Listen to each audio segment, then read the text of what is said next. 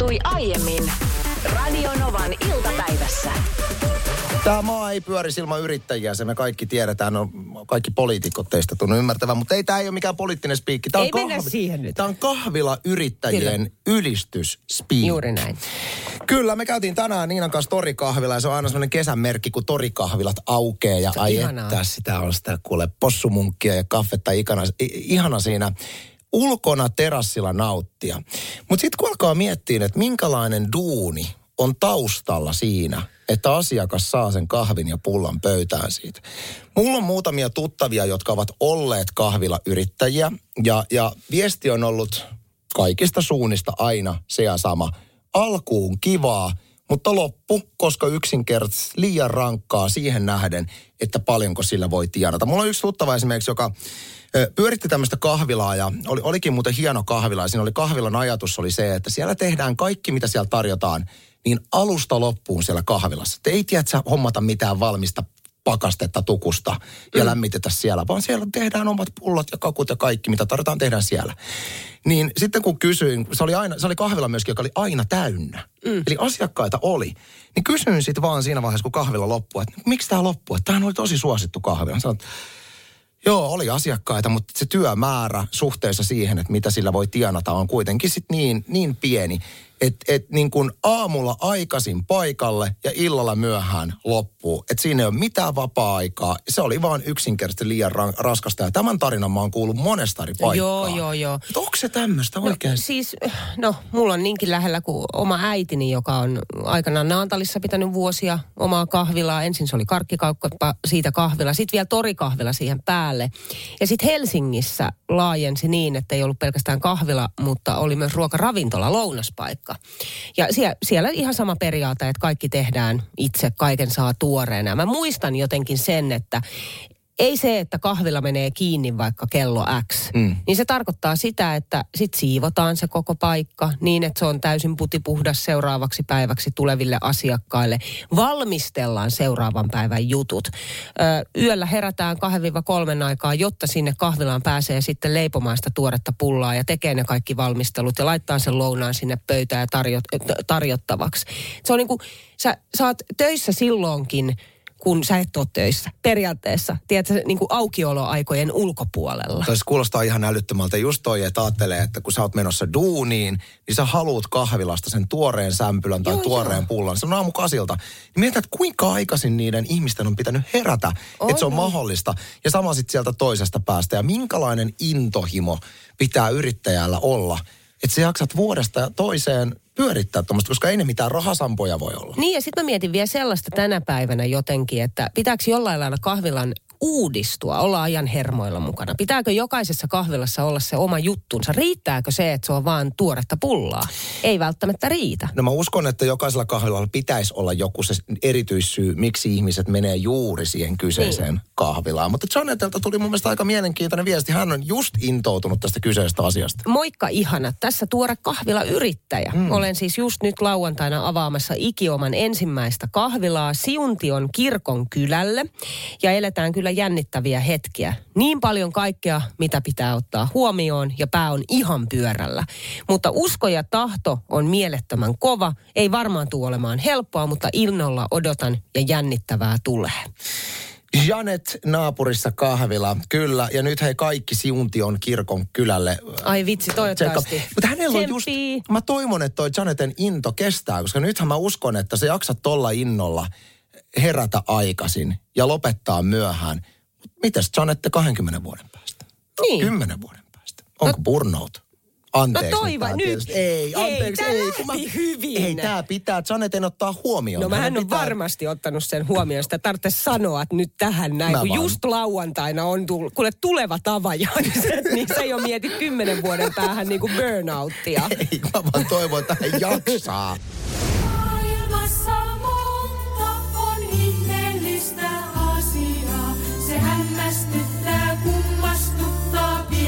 Niina Backmania. Joo, mikä hämmästyttää ja kummastuttaa tänään Niina? Miksi mummoilla on violetti tukka? Ihan oikeesti. Ootko huomannut saman? Ö, mitä vanhemmaksi nainen tulee, niin okei, no sit päästään siihen pisteeseen, että hiukset tietysti lyhenee. Mm-hmm. Lopulta ne on sellaiset, no poikatukka. Tosi Eikö- usein. ei ihan kaikilla Ei ihan kaikilla, mutta aika usein. Aika monella on kyllä, Aika monella on. mutta sitten mä oon huomioinut, että tosi monella mummolla on myös violettitukka. Et jollei se ole harmaa tai vaikka musta, niin se on violetti. Ja sellainen niin kuin räikeän violetti. Ei edes haalistuneen violetti. Vaan ihan tarkoituksella violetiksi tai onko se nyt lila, kumpi se on. Niin sen väriseksi värjätty. Ja itse asiassa omalla isoäidilläni vielä silloin kun eli, niin ihan viimeisenä vuosina hän värjäsi lilaksi hiukset. Mun on hyvä pohdinta ja täytyy sanoa, että mä oon miettinyt itse sitä samaa. Yritin googlettaa sinulle tähän vastauksen, mutta en saanut yhtään hakutulosta kysymykseen, miksi mummoilla on violetti tukka. Kokeilin myös, miksi mummoilla on violetit hiukset. Ei kummallakaan tullut mitään. Mä oon itse jotenkin pähkäillyt tämän asian sillä tavalla, että, että kun ihminen, jolla on hiukset jo täysin harmaantuneet, mm. niin et sit kun sä laitat siihen mitä tahansa hiusväriä, esimerkiksi että yrität saada ne ruskeaksi tai joksku, niin se harmaa pigmentti muuttaa värin kuin väri violetiksi. Näin mä oon ajatellut, koska ei mun järkeen käy, että semmoinen niin perusmummeli, joka on jotenkin muuten pukeutumiseltaan tai elämäntyyliltään ole jotenkin räväkkä tai räikeä, niin vetäsee violetin tukan. Siinä ei ole niin mitään järkeä, että miksei, se ole sit, miksei meillä näy neonvihreitä tukkia mummo, mummoilla tuolla. Tai sini, sähkön sinisiä tukkia. No Miksi on semmoisia niin. räikeä violetteja tukkia? No siis toi, toi on totta jo. Sitä mä oon ihmetellytkin, että miksi on just se sama, sama sävy ja sama väri aina, koska toi on hyvä pohdinta. Se miksei se, liittyä vois, pigmenttiin miksei se voisi olla niin kuin ne on vaikka pinkki. Se tai, hyvä. Tai mitä tahansa jotain muuta. Mutta sitten mä oon miettinyt, että voisiko se olla ihan puhtaasti sitä, että, että on jo sen ikäinen, että ei yksinkertaisesti. Että entäs sitten? Mä haluan, mä haluan liilat hiukset. Mutta sitten just, että miksi toi on aina Ei, ei toi se? ei voi olla se selitys. Toi ei voi olla se selitys, että mummot United yhdessä päättänyt, että me ollaan kaikki. Koska se on aina se sama violet, se on sama sävy. Niin on, se on sama sävy. Se, on, toi Se on ei ihan ikinä muutu miksikään. Joo, toi on täysin totta. Vai voiko siinä olla joku se, että sen ikäiselle kannattaa laittaa violetti, koska sit se ulkonäössä poistaa jotain tai korostaa jo. En, mä, mä en tiedä. Mä en tiedä. No juuri sen, sen takia tämän ohjelmaosion nimi onkin. Maailmassa monta on ihmeellistä asiaa. Se hämmästyttää, kummastuttaa pientä kunniaa. Tänne tuli jo äsken ö, itse asiassa tällainen. Oho. Harmaita ja harmaantuvia hiuksia pestään hopeasamppoolla. Väri muuttuu lilaksi. No niin. En, en, mä en usko, että toi on se vasta, lopullinen vastaus. Siis on pakko olla lopullinen vastaus. Ai siis niin, kuin, niin monella mummolla on Kaikki violetit. hopeasampoolla. Ja sitten ne on silleen, puff, yhtäkkiä se on lila. Tällä mennään, toteavat mummelit. Voi että mitä kuvia tuli WhatsAppin kautta. Aivan ihania. Siis niin mieletön maisema en, ensinnäkin. Öö, tässä on joku tällainen joki, joka virtaa, on koivupuuta siinä. Ihana kesä päivä, sitten on kaksi koiraa kuntoportaiden päällä. Ja sitten on Bakmanin kuja kolme. Ja tämä viesti menee tällä tavalla, että moikka Niina, tiesitkö, että Vääksyssä on teidän nimellä kuja. Tervetuloa käymään Asikkalan Vääksyssä. Mun pojat on vuoren rappusten päällä ja täällä on ihanat lenkkipolut ja laavut. Voitte treenata näissä rappusissa 233 rappusta ja paistaa laavulla makkaraa. Sun pitäisi asua tuolla. Siis aivan ihanaa. Sitten mä tiedän, että Heralan kuja, eli o- omaa sukua Herala olen, niin se on kanssa jossain kyläpahasessa, nyt en muista missä. Sinne pitää lähteä turistimatkoille kesällä. Niina, sä oot menossa aika mielenkiintoiseen aiheeseen. Kohta valaisepa vähän. Joo, hei, äh, ehkä mä esitän tässä kohtaa kysymyksen, jota voit lähteä pohtimaan. Mm, onko sun lapsuudessa, tai sitten ootko kuullut tarinoita sun vanhempien, tai vaikka isovanhempienkin, niinkin kaukaa lapsuuteen, ö, jotka on tehnyt sellaisia asioita, mitä tänä päivänä et todellakaan katsottaisi hyvällä. Ei ehkä silloinkaan, mutta jotenkin sitä ajateltiin, että no, kyllähän toi lapsi eloon jää. Vähän samalla tavalla kuin silloin joskus 80-luvulla, tiedätkö, ei käytetty turvavöitä. Se oli ihan täysin normaalia. Mä nimittäin kuulin erään tarinan, mitä mun äiti on aikanaan tehnyt, kun hän on ollut lapsi. Elämä oli huomattavasti vaarallisempaa silloin joskus, kun meidän äidit ja iskät olivat lapsia. Sanotaan, että turvallisuus on monella tavalla nykyään paremmalla tolalla. Kerros Niina esimerkki. No joo, tämä tulee mieleen, kun juttelin äitini kanssa, joka yhtäkkiä muisti tällaisen asian, että miten lapsena asfaltissa, kun on siis pikeä, Mm. niin sitä ottamalla pois ja pyörittelemällä siitä sellaisen vähän niin kuin purkkapallon mm. ö, käsien välissä. Se on aika kivan sellaista pehmeää. Sehän on just sitä. Ja siis syömällä sitä ihan suussa siis purkkana. Mm. Sitten mä että mitä, oot sä tosissa? Sitten mä aloin muistelemaan. Mä muistan lapsuudesta, kun mä oon ollut ihan pieni, että mun äiti on kertonut tuon saman tarinan mulle silloin aikanaan. Ja mä oon ihan yhtä lailla kuule rapsutellut sitä pikeä pois sieltä asfaltilta, koska se tuntuu ensinnäkin tosi kivalta. Ja se tuoksuu ihanalta. Joo, ja sitä pyöritellyt kämmenien välissä ja sitten sillä lailla pureskellut. Ja sitten mä kerroin tämän mun miehelle, niin Lorekin oli siihen, että joo, mäkin muistan lapsuudesta, miten mä oon rapsutellut sitä pikeä pois siitä asfaltilla. No hän ei ole sitä kuitenkaan lähtenyt pureskelemaan, mutta tehnyt sellaisia niin kuin vähän purkkapallon tyylisiä. Mutta mieti suussa siis, kuinka paljon myrkkyjä. Siis sehän on ihan järkyttävän myrkyllistä. sun- ei sun missään nimessä saa tehdä näin. Erittyy. Mutta tässä on hauska esimerkki ja WhatsAppissa tulee näitä esimerkkejä lisää. Moikka. Me ollaan oltu noin 10-11-vuotiaana Serkun kanssa kuplavolkkarin siellä takaosassa. Siellä takapenkin takana on semmoinen kolo, niin matkustettiin Paattisilta Valkeakoskelle. Niin arvaa, oliko niskat jumissa, kun siellä oltiin, tota, kun se kuplavolkkarin se takaosa on semmoinen pyöreä, niin siellä oltiin. Mutta sitten onneksi takas tullessa meidän pienemmät siskot sitten tota viisivuotiaat, niin ne sai olla siellä sitten. Että tämmöistä. Nykyään sillä on paljonkin väliä, että onko esimerkiksi jengillä turvaistuimet ja että esimerkiksi pitkiä matkoja ei matkusteta takakontissa. On, on. Kiitos vaan Teijalle tästä viestistä. Sitten Hanna laittaa tekstaria 17275, että itse laskettiin talvisin voimakkaasti virtaavassa joessa jäälautoilla. Ja äiti aina rukoili taivaan isää, jotta lapset pääsisivät kotiin. Välillä virta vei ja päädyttiin kauaskin kodista ja oli sitten käveltävä kotiin. Joskus jään allekin jäin jumiin, mutta siitä selvittiin. En todellakaan sallisi lasteni harrastavan samaa. No ei siis missään nimessä. Mäkin muistan Naantalista sellaisen suon, missä äh, naapurin tai niinku pihan lasten kanssa mentiin sinne ja siinä oli jotenkin rakennustyömaa vieressä, missä oli styroksin paloja. Mm. Niitä me otettiin ja laitettiin sinne suolle ja hypittiin niiden päälle ja soudettiin niiden kanssa. Sehän, sehän on todella syvä se syö. Mutta tuli vaan mieleen siis, nimessä.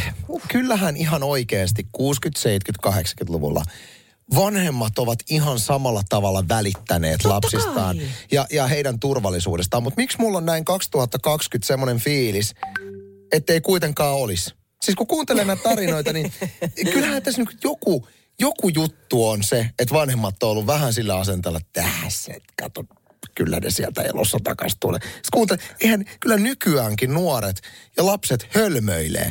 Mutta musta tuntuu, että on hölmöilee. vedetty ihan eri levelleillä just silloin aikoinaan. Siis no ihan... Näissä no, hölmöilyissä. No on, ja sitten kun sun täytyy ottaa se huomioon, että eihän silloin ollut kännyköitä. Et sä saanut silloin, tiedätkö, sun vanhempia kiinni, tai vanhemmat saanut sua sekunnin välein kiinni, että missä oot, minne meet, koska tuut. Soitetaan kahden minuutin kuluttua varmistussoitto. Just Eihän silleen, sellaista ollut silloin. Risto, Risto, niin tota, sulla olisi ruoka-aika ihan kohta, että missä sä oot tällä hetkellä? No itse asiassa just kavereiden kanssa ollaan hyppäämässä tuohon jäälautalle ja ajateltiin vetää toi koski. Risto, älä tee sitä. älä tee.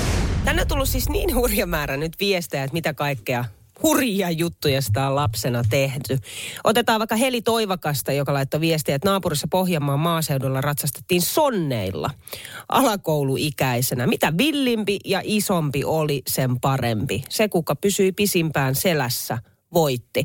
Mäkin muistan muuten Naantalista, äh, siinä oli heppatallit vieressä ja äh, hevosen, hevosten tämä laidum, niin mm. siellä oli sähköaidat. Niin juttu oli se, että mitä pidempään pidit sähköaidasta kiinni, niin olit niin kuin kuulimpi ja makeempi. Se on aika kova se potku, mikä sieltä tulee sit jossain vaiheessa. Joo, oon mäkin saanut itseltäni tajuntaan No, nuorena niihin koskemalla. Antti tarinoi meille WhatsAppissa näin. Joo, Antti, morjesta. Joo, ei tulisi kyllä pieneen mieleenkään päästää nykyaikana samanikäisiä nuijia tekemään samoja hommia, mitä itse pikkupoikana tuli tehtyä, että kun neljän, neljän vanhanakin sai ekan auton ja, ja tota, Neljä. traktorikaivurilla tuli ajettua maantiellä 8-9 vanhana. Aika kuinka paljon ja vähän leikittyäkin keula pystyssä.